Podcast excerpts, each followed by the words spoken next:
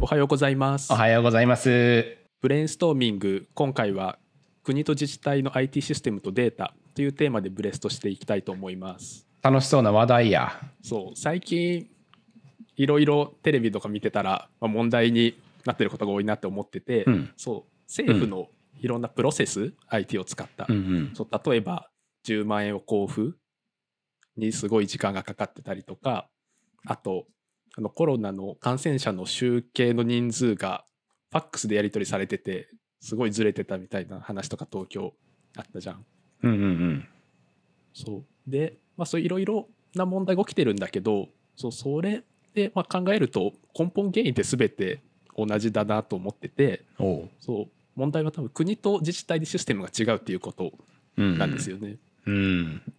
そう。それで、結局そこが違うから、例えば10万円を交付ってどの自治体でも全く同じことをしないといけないのに、各自治体が独自に回収を加えて、みたいな感じで、まあ、その1個システム回収すれば済むような話をもう何倍も時間もかかっているし、お金もかかっているしっていう状態が今だと思うんだよね。うんうん。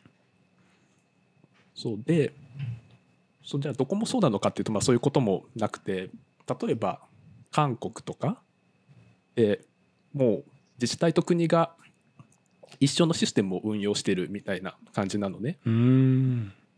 そうなので例えばこういう危機的な時にどうしてるかっていうとまず何か変更したい時で国がまずシステムに変更を加えます。うん。でそれを各自治体に配布します。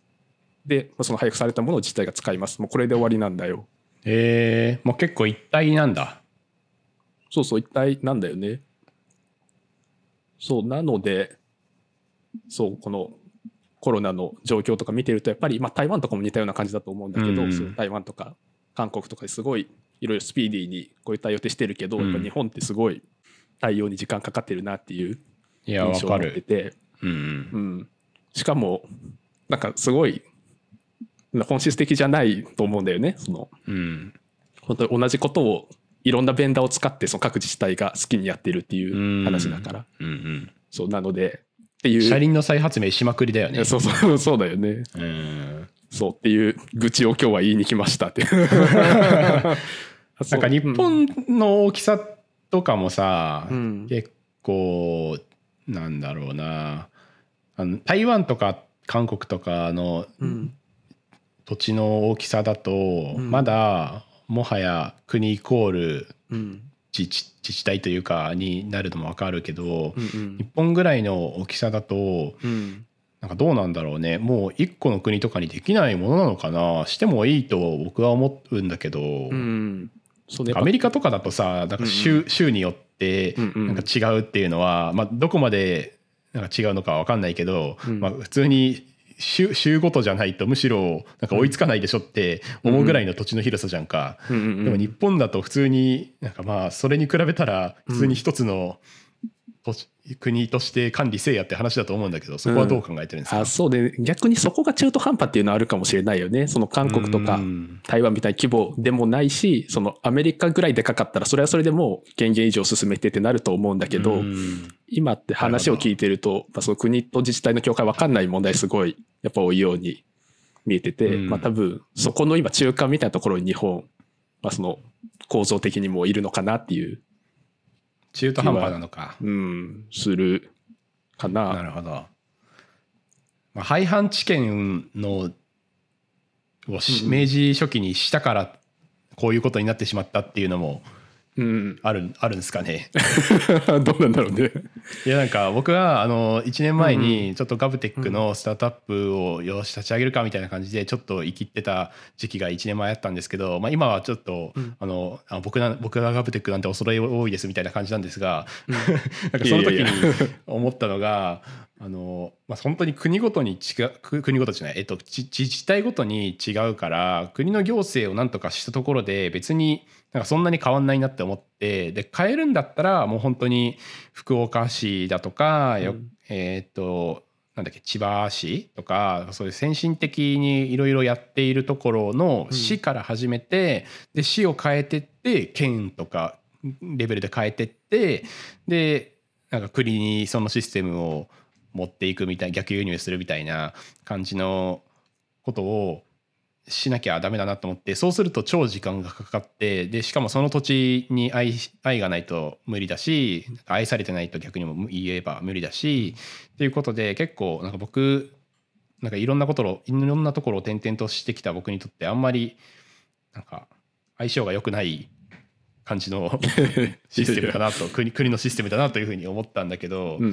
ん。なんか、すうん、その時にすぐ感じたよ。国と自治体のシステムがマジでもう本当に法律レベルでというか、うん。まあ、法律っていうのかななんかえっとなんていうんだっけ？条条例とかなんかそういうレベルでさ、違うわけだしシステムなんかも本当に全くもって違うしルールも全然違うし、うん。まあ、それがいい部分もある？例えばその3万円を普及品川区も3万円を勝手に普及しますとか言ってさ、うんうん。なんか品川区民にとっては「おやったぜプラス3万」みたいな感じじゃん、うんうんコロナ普及付近で。そうね、うん、なんかそういういいところもありつつ、うん。まあ、システムぐらいはなんか一緒にしてもらった方が、うん。なんか普通に時間とお金の無駄なのではっていう感じがするし、うんうん。ベンダー地方のベンダーがうん。儲かるみたいな、そうだよ IT ベンねダーが儲かるみたいになってて。でしかもそれがなんかそう結構握られてしまってる感じもあるしね。やっぱベンダーの方が立場強くて、うん。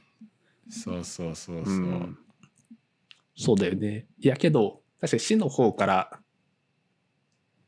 動いていった方が働きかけやすいみたいなのは確かに福岡市の市長とか見ててすごい感じるかもその萌ちゃんが言ってたみたいに、うんそうだよね。だからまあそこの権限さえちゃんとはっきり区別できてれば問題はないのかもしれないねもしかすると。だから今ってうん。そのマイナンバーその例えばマイナポータルとかって国のものだけど、うん結局、うんうん。結局それを使ってオペレーションするのは自治体だから結局そのオンラインで申請来てもそれを紙で印刷しはいてはい。コピーしたりとかってしてるわけじゃない。うんうん。なんかまあそういうのは明らかにすごいやっぱ無駄なことが発生してると思うから、やっうん。ぱりまあそこ確かに、やっぱり曖昧なことは良くないかもしれないね。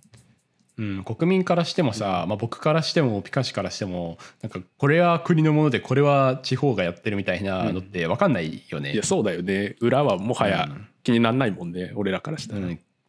うん、そうだよな、うん。だからそこをある意味可視化してあげると、まあ、可視化っていうかあの普通に調べれば分かるんだけどなんか普通に調べたいと思うはずがないので、うんもうちょっと分かりやすく可視化してあげるとそのルール作りの時とか、うんルール整備システム作りの時とかにもちゃんと可視化してあげることであここは国が一気通貫でできるようにうん。しておいた方がいいなみたいな感じでマイナンバーとかもね、きっとそうね。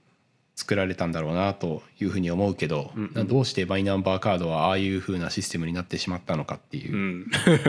いやそうだよね。そう俺も10万円申請失敗した組なんだけど、失敗したの？あれもすごいふ仕組み複雑じゃない。た確か引っ越ししたらそのマイナンバー自体使えるけど、うんうん。その中の電子証明書は使えないみたいな。そう。はいはいはいはい。だからなんでこうなってんねんみたいなのもすごい多いし。いや本当 だよね。僕もなんかマイナンバーマイナンバーカードもいなんかめめっちゃ引っ越しするタイプだから、うんもう3枚2枚目3枚目3枚目？なんか住所をさ裏に書ききれなくなっちゃって、うん。なんかおだからもうマイナンバーカードを交換しなきゃいけないみたいな感じだったんだけど、うんなんかそれってさなんかすごい面倒くさすぎというかなんでそのマイナンバーカード自体に住所を書いておかないといけないのか意味がわからないというか、まあ、あんまり名前がとかは変わんないし生年月日も変わりようがないからそれを刻印しておくのはわかるんだけど住所なんてさめちゃめちゃ変わるんだからさ、なんかそれをわざわざカードに記載して更新をしなきゃいけないということを課す意味がよくわからないうん。よねい。や本当そうだよね。あれ何なんだろうね。ほんとそこの制度とかがななんかエストニアとかはそこはさ、うん EID カードって言われる、まあ、日本のマイナンバーカードに近いものがあって、結構みんな使ってるしなんかシステムとしてもさ超うまくいってるじゃん、うんうん。なんかそうねすごい。えっとなんだっけ？